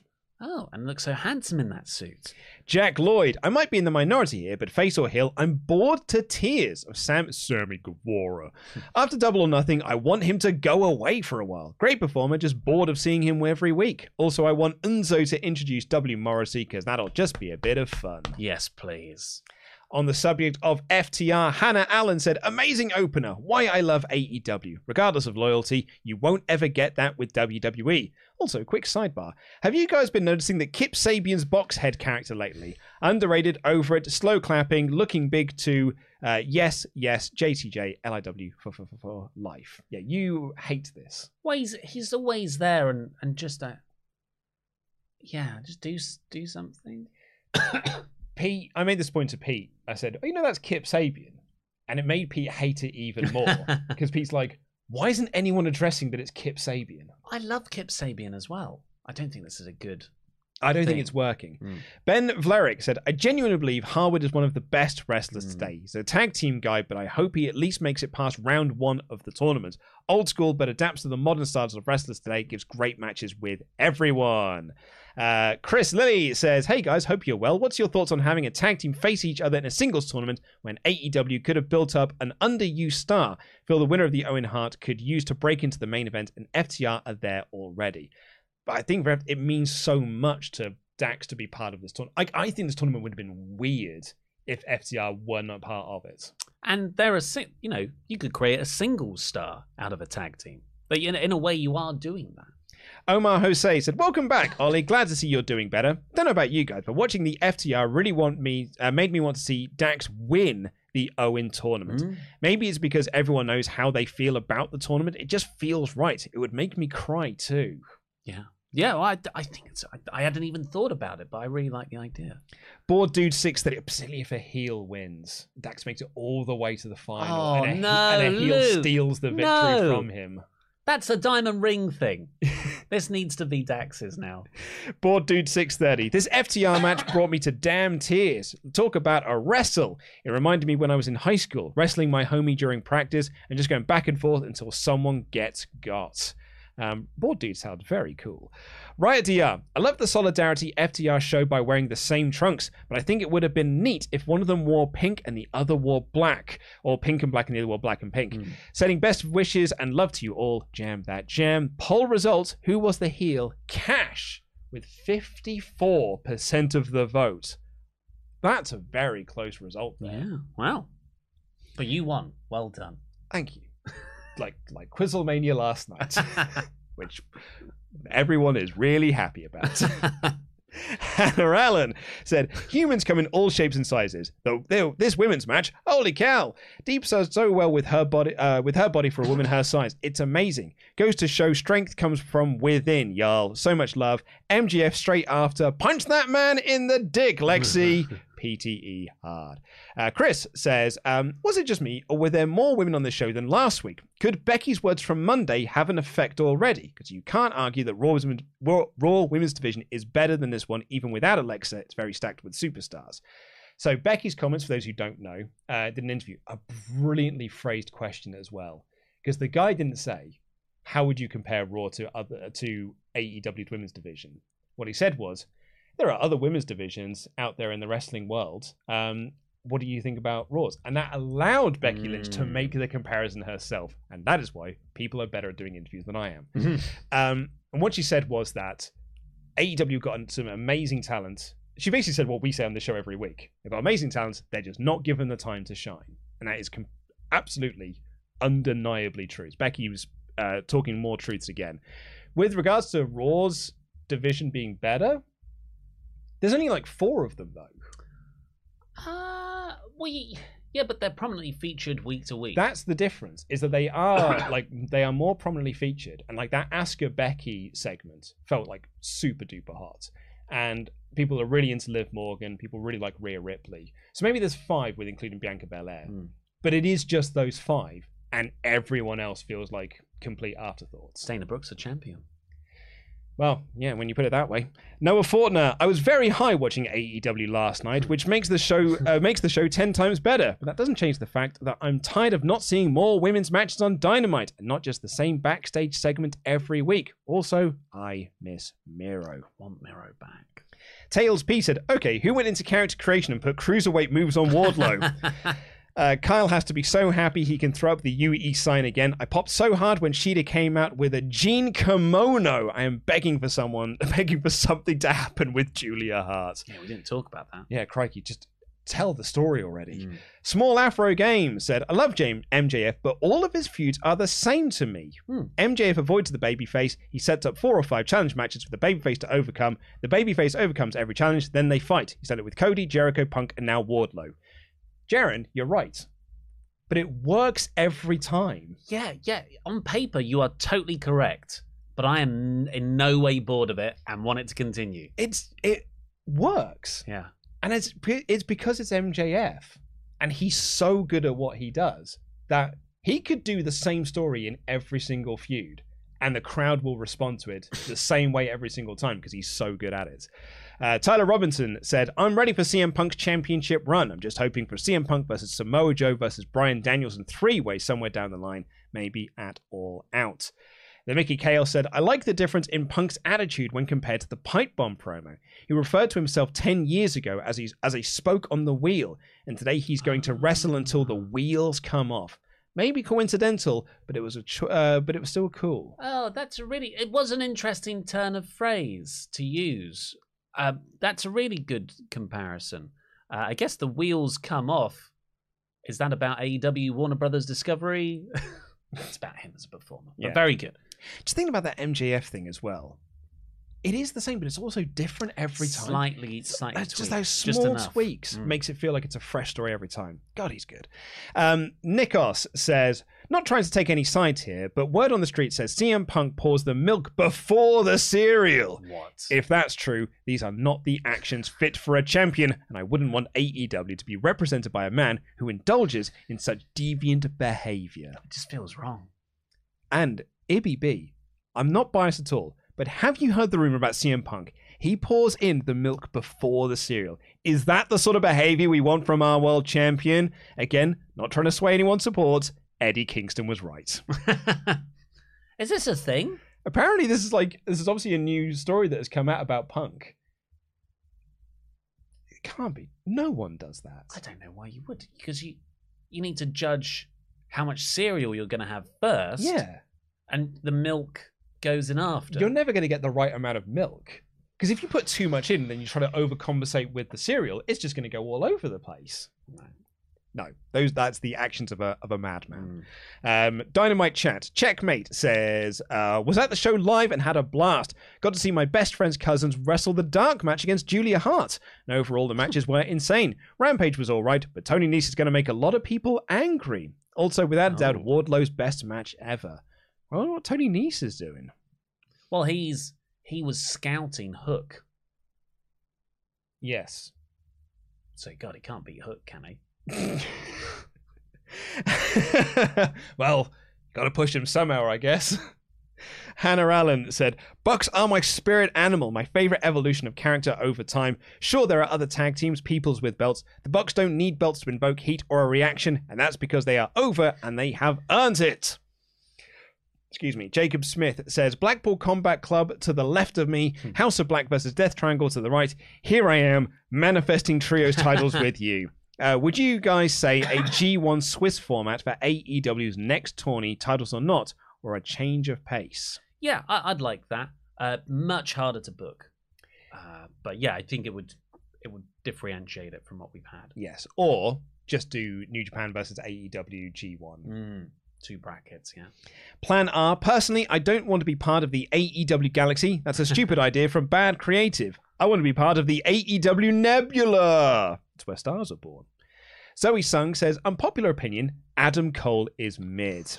Every match he's a part of is the same thing over and over. He always does a low blow, he always has help, he won't ever win an actual match. I miss Kenny Omega. Cole is just an NXT guy in AEW, and it's lame. Whoa, that is a take. It is. Um, of course, you're entitled to it. I would look at Kenny matches because they are also pretty similar to Kenny matches. He only has about four or five moves generally that he builds stuff around.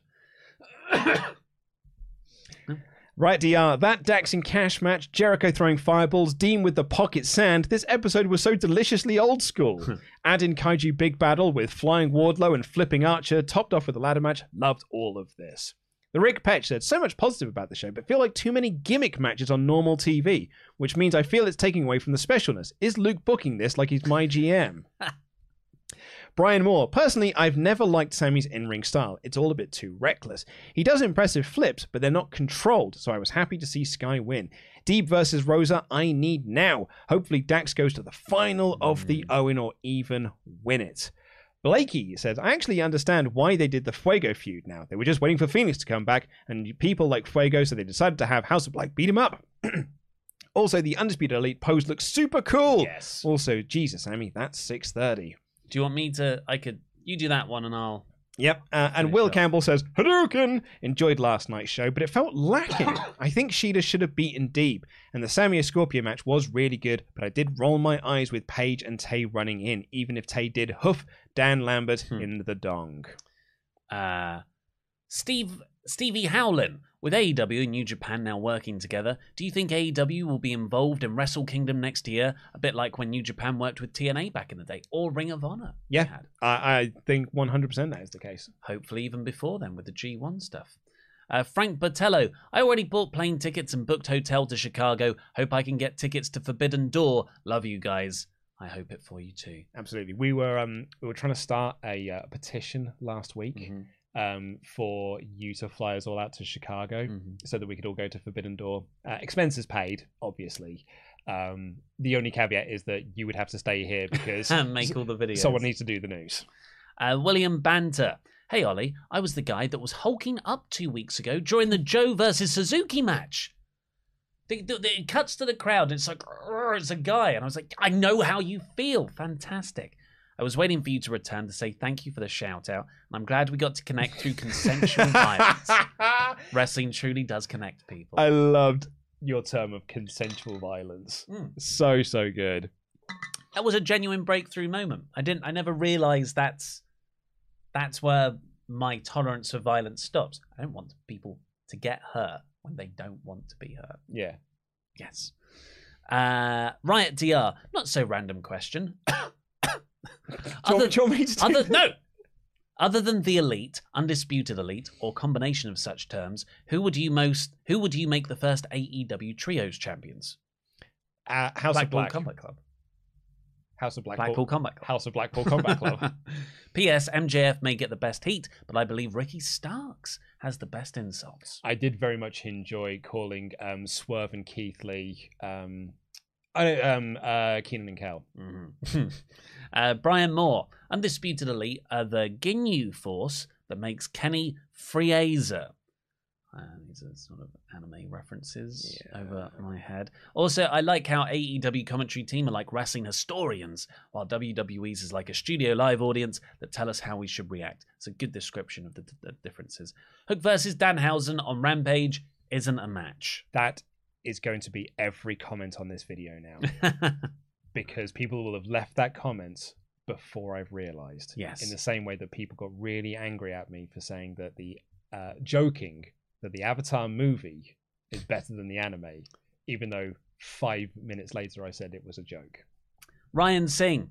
Hey, what do you want them to go back and and re say correct stuff? Click. There's an edit button right there. Just an edit being like, oh, I see, it was a joke now. My mistake. Ryan Singh. Hey guys, hope you're all well. What are your dream matches if WWE and AEW did a pay per view together? For me, men's Styles versus Page, women's Cargill versus Belair, tag Young Bucks versus Usos. Oh yes. Um, it's Omega versus uh, Reigns.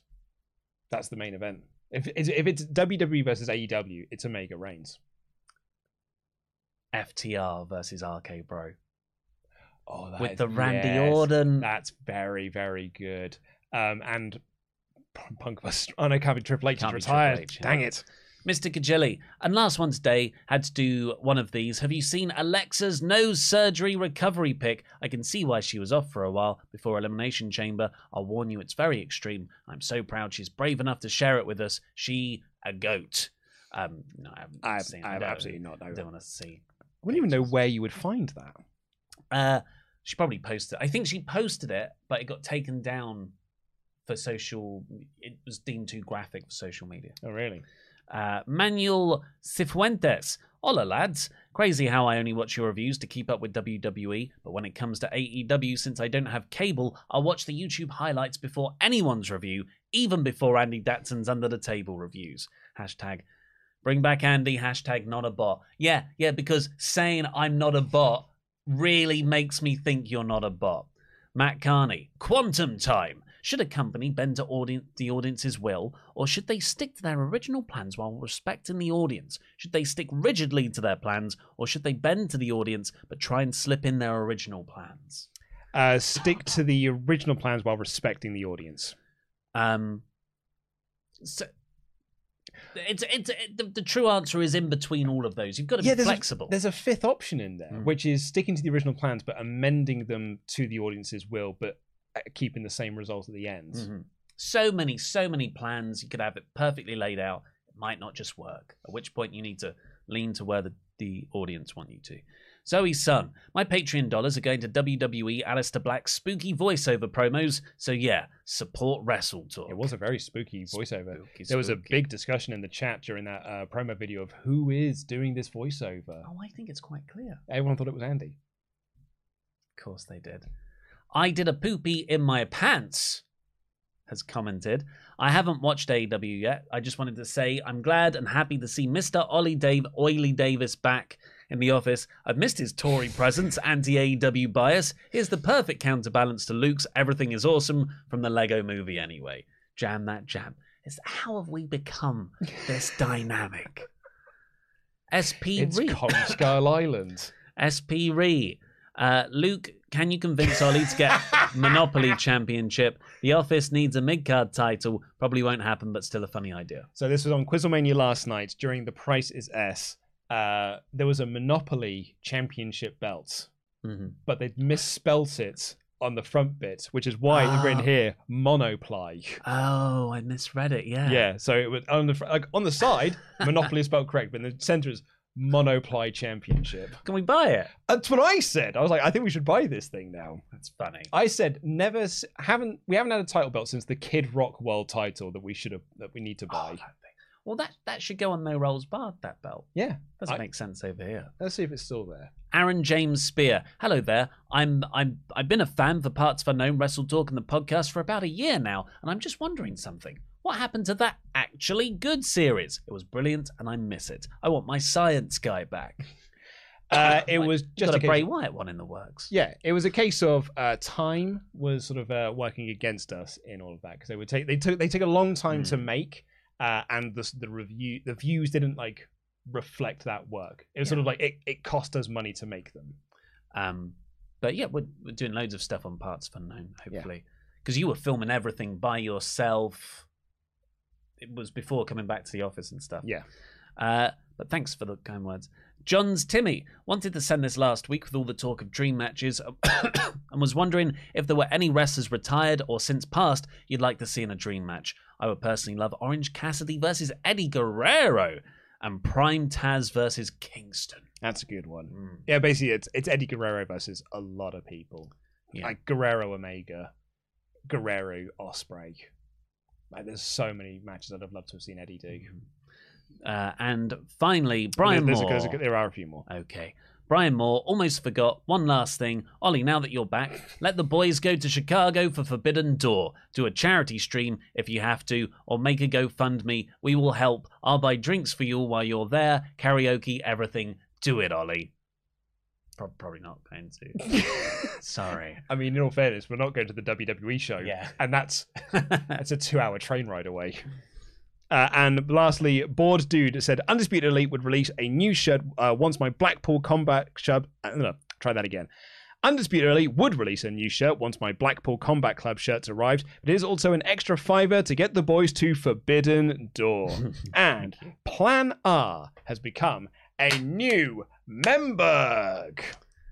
And Well, I, th- I Oh, we need new moderators for these live chats. Uh, that experience you're having in the live chat right now is made possible by a terrific, wonderful team of fans of the channel who watch along and, you know, just make sure everyone's having a nice time. If there's anyone sort of who come in as a bad actor, they get rid of them. bots, get rid of them. Bots, all the bots, every anyone who says Andy's the best, kick it. Obviously a bot. Blocked for five minutes. So if you could get in touch with support at wrestletalk.com if you are interested in joining our wonderful moderators team. There's a few perks. We send out a, a Patreon thing, Get Patreon for now. um, uh, t-shirts occasionally, Mhm. nice t-shirts. So yeah, please do get in touch there. Yeah, absolutely. Yeah. Support at WrestleTalk.com. Do send us an email and become one of our awesome moderators. We have a superb moderating team. You'll be part of a very, very lovely family.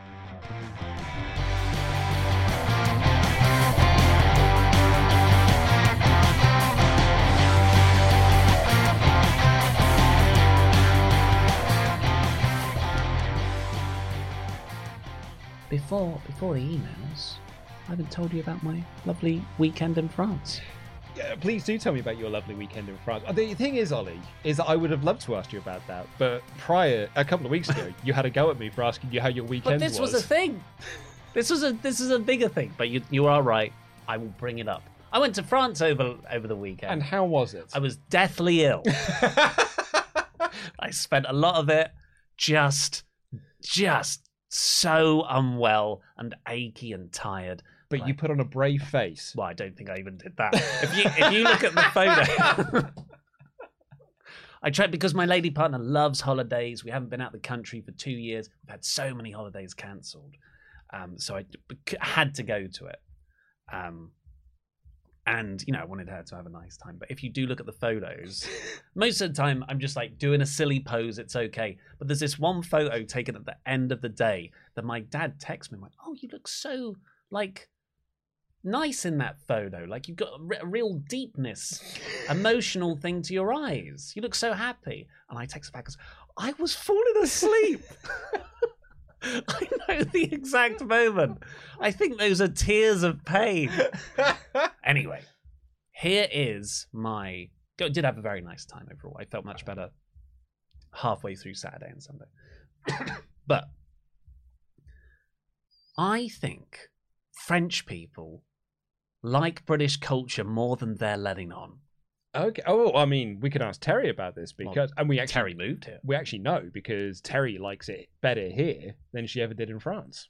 So, in I, I would say it's fair to say Britain, England, we have a kind of bantery, half hateful relationship with the French, just culturally. Yeah, I would say so. Yeah, yeah, like oh, they're just a bunch of cowards, yes, Yeah. that's the popular one. croissant eating frogs. It's not uncommon for the front pages of our tabloid newspapers to openly mock the country. Absolutely. Yeah. I was uh, listening to a podcast recently that was uh, reviewing uh, Sonic the Comic the, uh, from the 90s.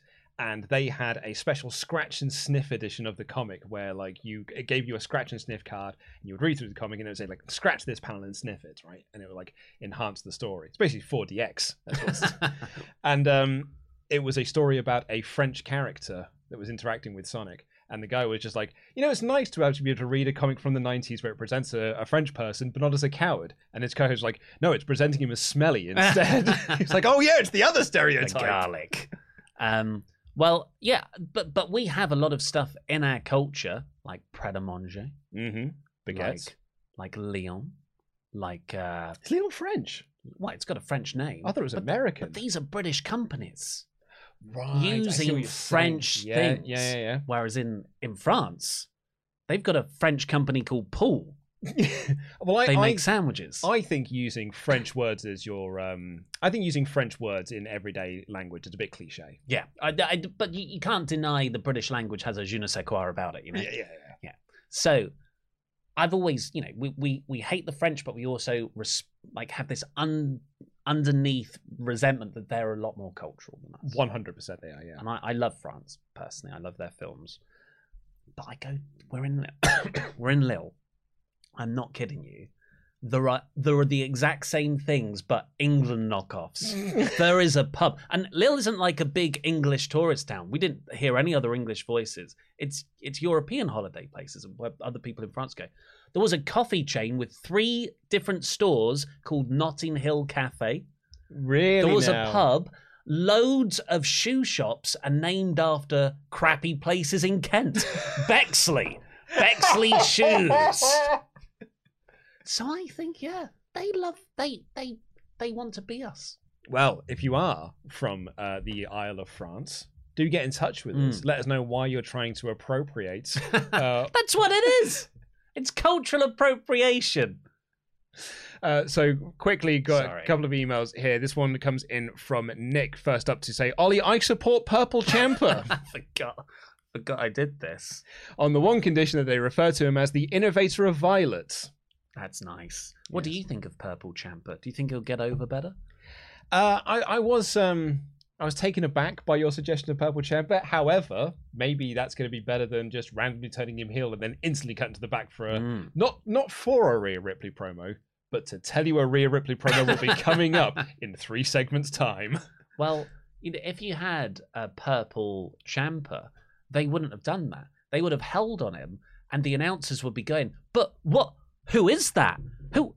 He's purple." Who is this purple yeah. man? Um, so Nick was also uh, at the Dynamite where Joe took on Suzuki. Oh, Um, and I asked him uh, how it was, and he said uh, Joe versus Suzuki was awesome live. The entire crowd was captivated when the match started, except my girlfriend, who asked, "Why do they just keep slapping each other?"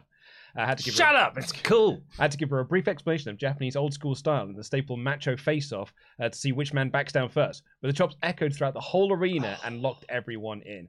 As good as it was, though, Punk versus Penta was my match of the night. Huh, yeah, what a really good story. Um, and uh, yeah, we all got super hyped when the lights went out after the Joe Suzuki match, Huh. expecting an ROH relevant debut like Cesaro or something. Everyone was understandably deflated when we saw it was not that. Um, there's also an email here um, that uh, I think was probably meant to be read out on the AEW Dynamite review while I was away, the one that you and Pete did.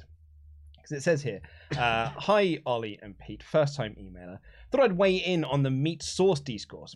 As a vegetarian, because since going veggie a few years back, the thing I've missed the most, apart from KFC and steak and kidney pies, is a proper good roast dinner. Either Mm. home cooked from a pub or a carvery. I just miss proper good roast dinners, especially Christmas dinner. Also, Pete is right. You can have Yorkshire puddings with any meat. Anyway, here's my official rankings. Okay. In fourth place, turkey and cranberry.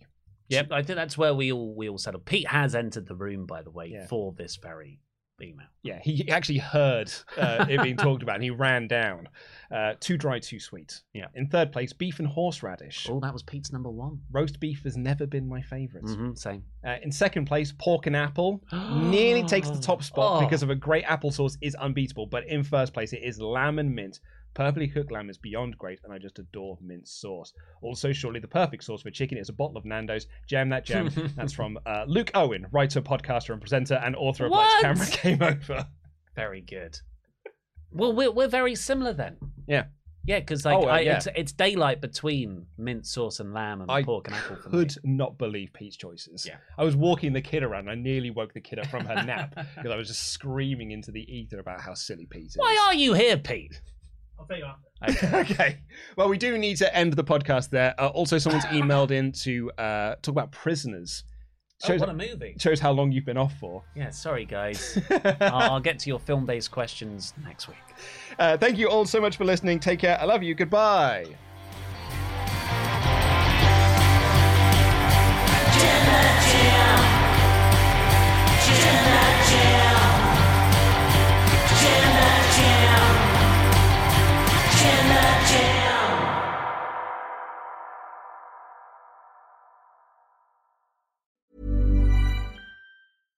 Ever catch yourself eating the same flavorless dinner three days in a row? Dreaming of something better? Well, HelloFresh is your guilt-free dream come true, baby. It's me, Keke Palmer. Let's wake up those taste buds with hot, juicy pecan-crusted chicken or garlic butter shrimp scampi. Mm. Hello Fresh. Stop dreaming of all the delicious possibilities and dig in at HelloFresh.com. Let's get this dinner party started. Hi, I'm Daniel, founder of Pretty Litter. Did you know cats tend to hide symptoms of sickness and pain? I learned this the hard way after losing my cat, Gingy. So I created Pretty Litter, a health monitoring litter that helps detect early signs of illness by changing colors, saving you money and potentially your cat's life. Pretty Litter is veterinarian developed, and it's the easiest way to keep tabs on your fur baby's health right at home. Go to prettylitter.com and use code ACAST for 20% off your first order and a free cat toy. Terms and conditions apply. See site for details. Even when we're on a budget, we still deserve nice things. Quince is a place to scoop up stunning high end goods for 50 to 80% less than similar brands. They have buttery soft cashmere sweaters starting at $50, luxurious Italian leather bags, and so much more. Plus, Quince only works with factories that use safe, ethical, and responsible manufacturing. Get the high-end goods you'll love without the high price tag with Quince. Go to quince.com/style for free shipping and 365-day returns.